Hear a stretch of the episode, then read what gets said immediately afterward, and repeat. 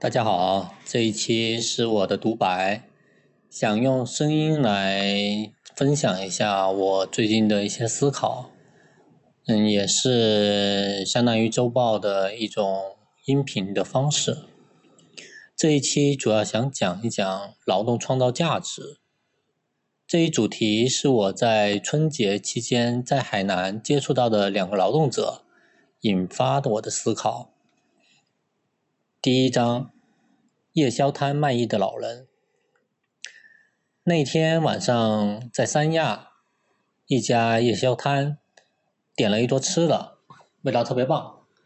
然后爸妈要了一瓶海南啤酒，我因为痛风，只能端着一个特别大的椰子，然后不停的吸着，非常鲜美的椰汁。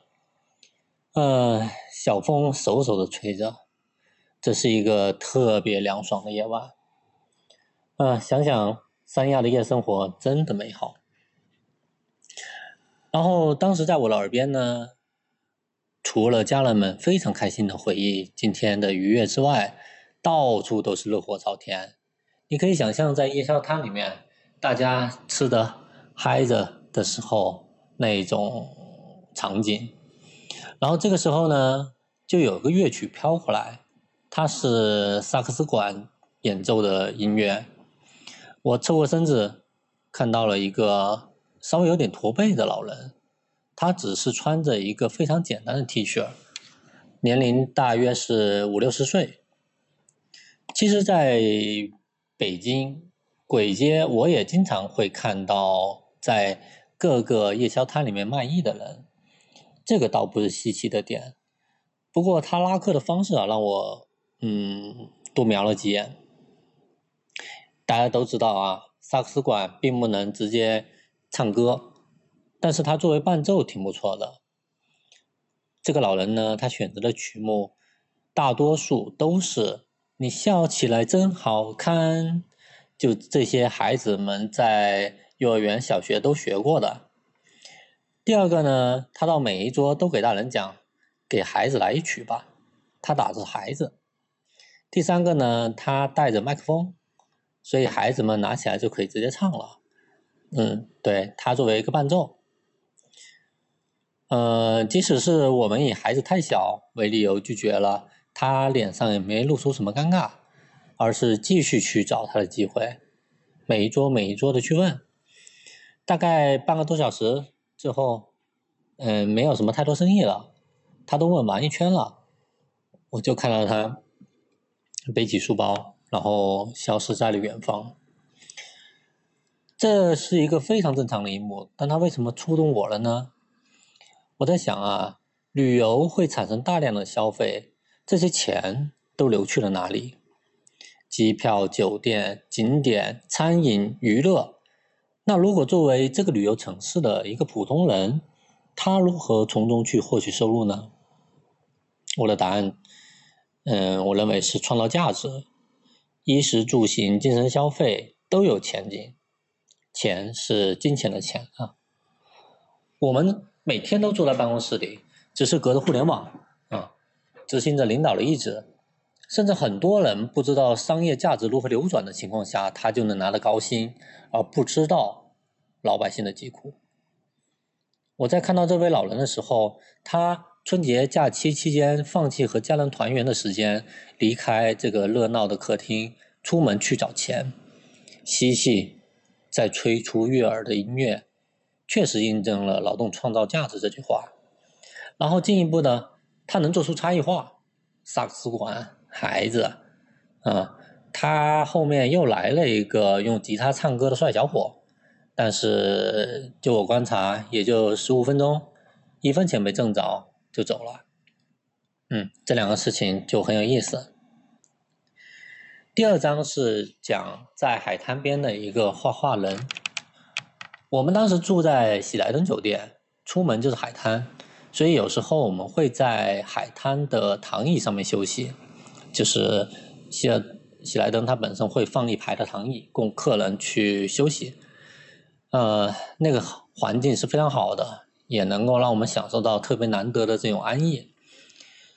然后这个时候呢，你就会看到有各种找钱的人们出没了，卖玩具的、卖冰棍的、卖椰子的，但他们的赚钱基本都以低买高卖为主，赚这个差价嘛。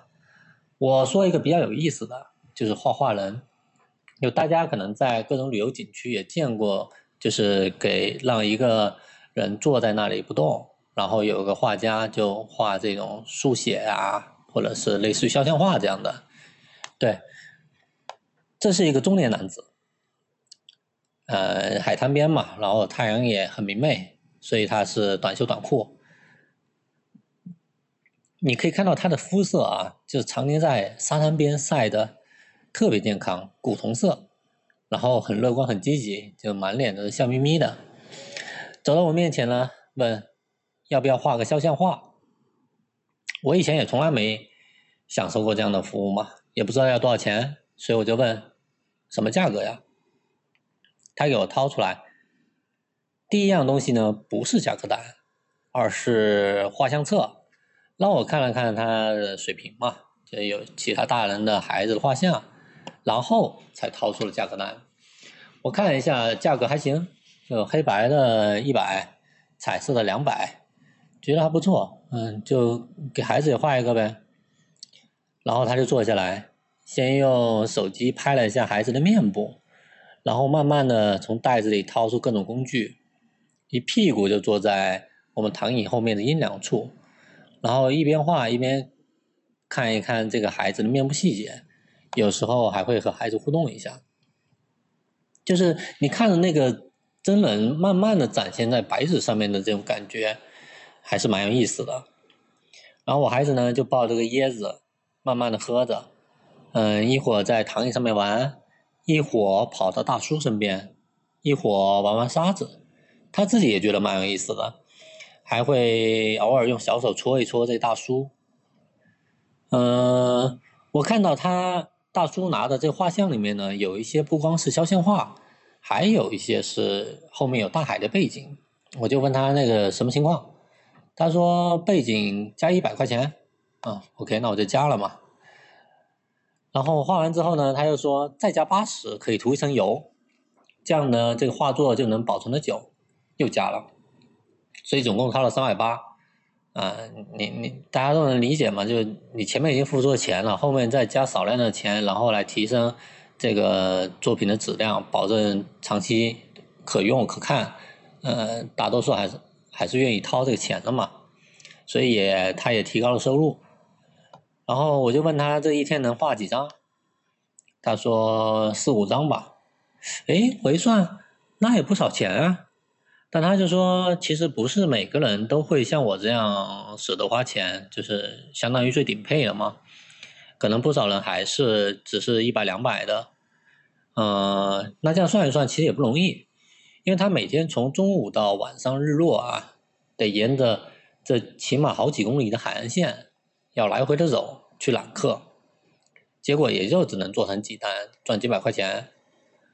但反过来想，这笔钱看着不多，但在这些没有其他收入来源的劳动人民的眼里啊，也能过日子了。对，讲到这里呢，我又想起了我妈。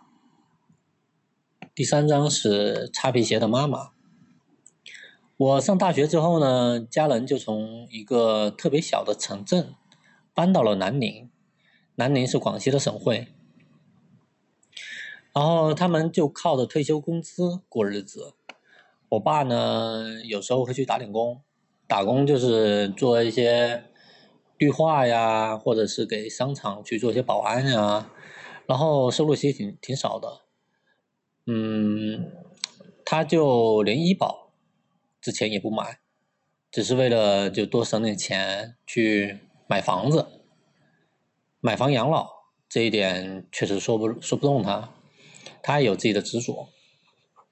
然后每次回家，嗯，有时候会看到我妈挺早就出门了，呃，又会过很长一段时间不回来，我就问他出去这么久做啥呀？他掏出貔貅。皮鞋油和刷子，说是出去给别人刷皮鞋，我就问他这能赚多少钱？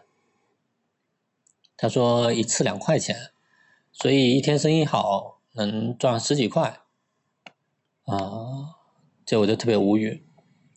我之前也多次路过这种菜市场，就是我们家附近有一个菜市场，有个叫嗯，就是卖花虫啊、草啊、动物啊这种这种市场，然后有时候会看到有一排大姐就坐在那里给客人擦鞋。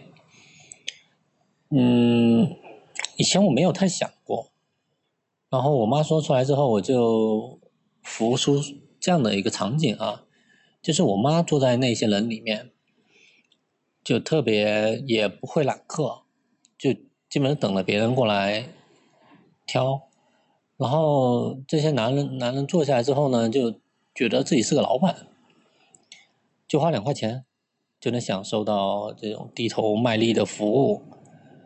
他嘴里叼着个烟，然后一手拿着手机，仰着头，呃，另一只脚就踩在脚托上面。其实也就十来分钟，完事儿就给两块钱，然后我妈要等着下一个人的赏脸。我就讲，就没多少钱，你别做了，我每个月多给你一点生活费就行了。但他说不用，在家也没别的事儿，没别的事儿可做。嗯，其实我倒没觉得劳动者有什么悲哀，就他们赚钱是通过自己的双手，都在阳光下面，对吧？你付出了什么，对应的获得什么，是明明白白的。那像我们其实接受了很多年的教育，进入到了北上广这样的大城市，我们的脸庞上面呢？安上了假笑，学会了奉承，学会了圆滑，规规矩矩的做着一枚小小的螺丝钉，努力就提高薪水，然后买车买房，对吧？结婚生子，嗯，为了获得别人的羡慕，然后去追求金钱和权利，往往会忘了自己和。这个大城市其他的上千万人有什么不一样？北上广不是中国。我最近和媳妇儿聊天也说到这事儿，我说有同事啊，他每天上下班从河北廊坊，然后进京，就他单程甚至可能需要两个小时，然后他就很疑惑啊，他说不能在北京租房吗？就这事情其实很有意思，我们在五环里面的人真的很难理解外面的世界的。所以前面讲了三个人是三个普通人，前两个呢有一技之长，对吧？他能吹萨克斯管，能在海滩边去画画，然后再叠是叠加上一些小技巧，他们就能有还不错的收入。但是更多的普通人呢，就像我妈妈这样。他们只会用最朴素的劳动来换最低的收入，所以有阵子我特别想采访普通人。什么叫普通人呢？你想在大城市里面生活，嗯，能有收入的，无非就那几大类，有的做外卖的，做代驾的，做七幺幺店员啊，夜宵摊啊这些人。嗯。又挺担心会影响他们这个讨口饭吃的时间和精力。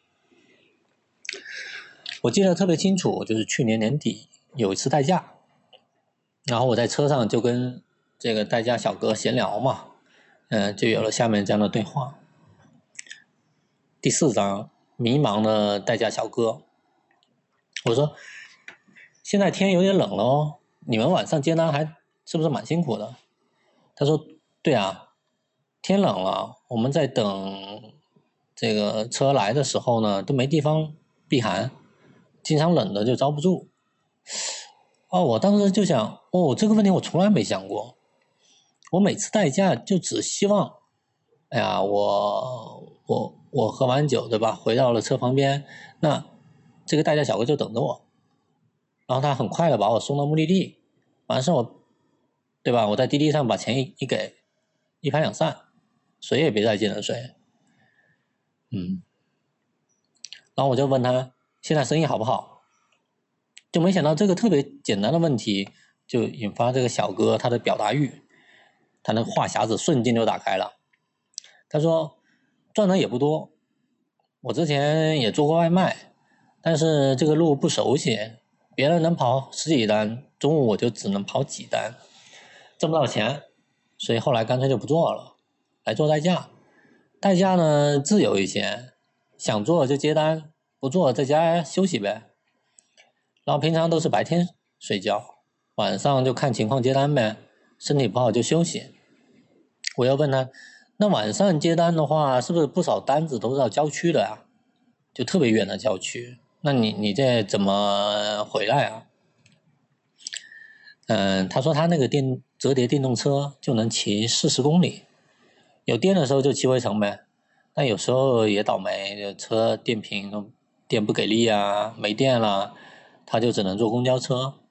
所以他对那些夜班车都特别熟，就是比如石景山夜一，呃，从从哪能到哪，对他们就很熟这一些。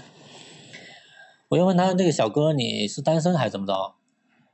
就没考虑过在家吗？就回家去挣钱？他他说他今年三十九了。就其实我没看出来，因为大晚上我感觉就跟我一样，看起来挺年轻的。然后他小孩上小学一年级了，他媳妇儿也让他回去。嗯，但这个事情就很纠结嘛，因为他那个地方是小县城，回家也干不了什么，就一个月能挣个两三千，不错了。啊，你还得找工作，然后他媳妇儿也不上班，所以就很头疼。然后说到这的时候，他又停了一下。就我看他一边开车嘛，一边眼睛里面好像在思索着什么。过了一会儿，他又接着说：“但是在但是在北京挣的也不多，一个月能到手八九千，还要刨去房租啊，刨去吃饭啊什么的，也就能寄回去两三千块钱。所以我也不知道怎么办了。”有可能春节回去就不再回来了吧？就说到这，也也让我挺伤感的。到家之后呢，我我打开滴滴，想再给这个小哥一点小费，结果我找了半天也没找到那个路口。你想啊，对我来讲，每一个普通人，他们的人生似乎都很有意思。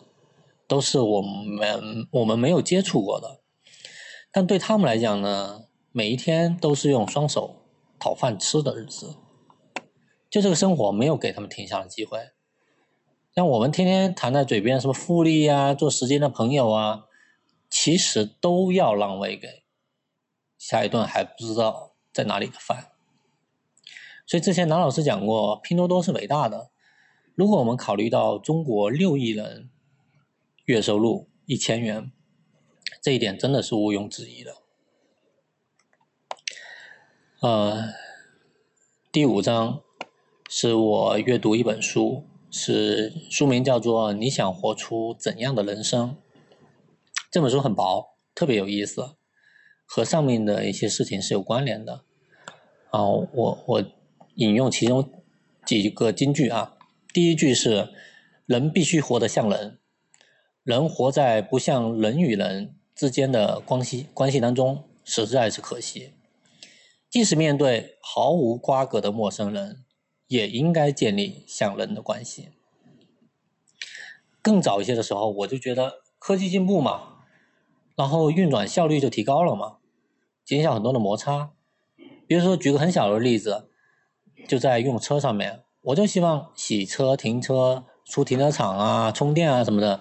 都是非常高效的，我不需要接触到人。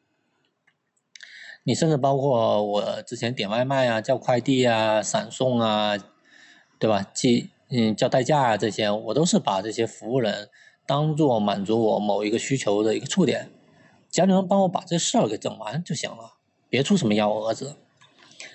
那你回过头来看书中的这句话就很有意思了。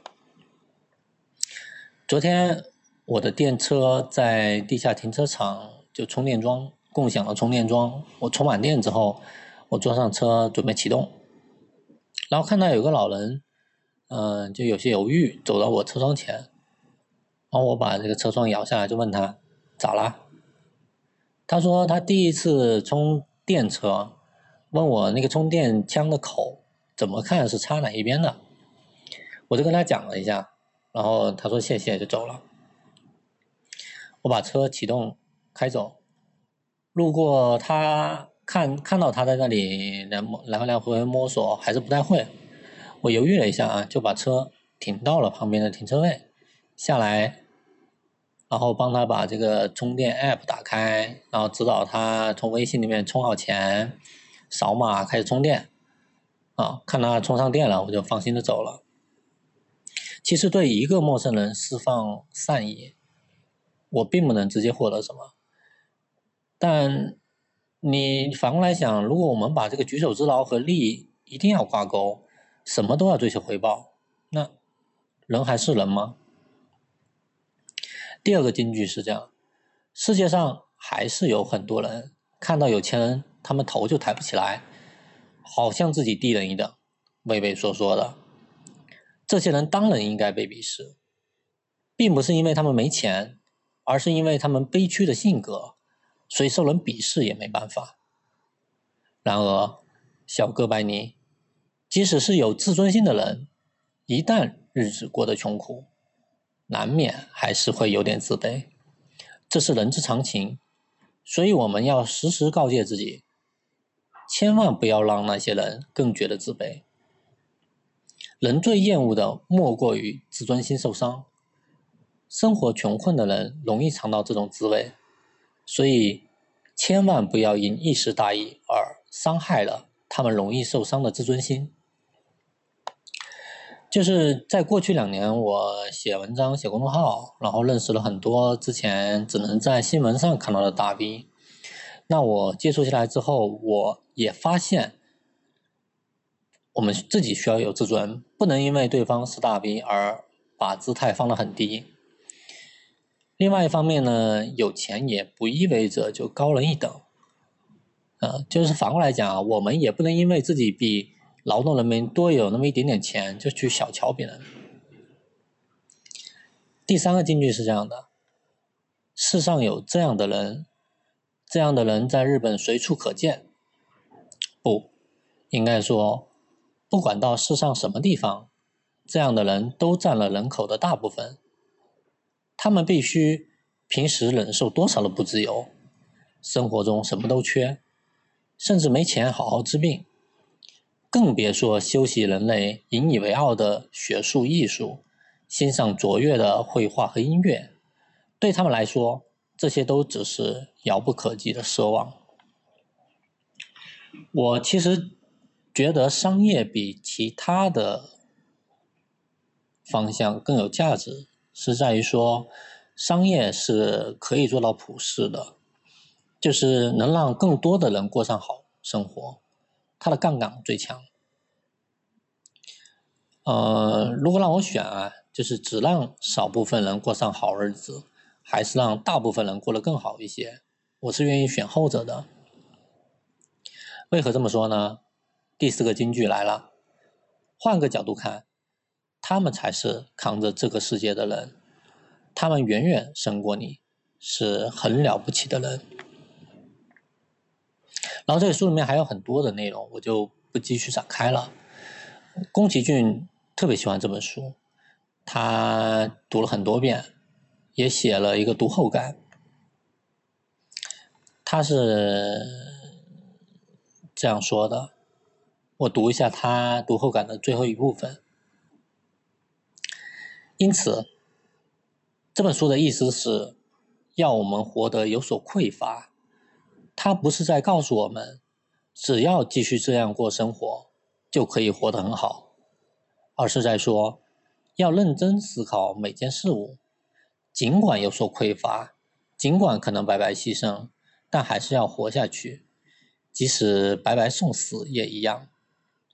书中并没有直接写出那个时代的暴力，只传达一个信息：即使那样的时代来临，你们也要活得像个人。而不能轻言放弃。然后他又继续讲，我最近不太会去想太过遥远的事情或未来的事情，反而会想把自己半径五米之内的事情做好。我强烈的觉得，这么做我从从中获得的相对踏实。与其将电影送给五百万个小孩，还不如让三个小朋友笑得开怀。虽然那样做的经济效益很低，但那才是真实。我相信，那样做也会让自己感到幸福。对，对于我们个体来讲，我们要活得像人。什么才叫像人呢？留给大家去思考。这一期就到这，谢谢。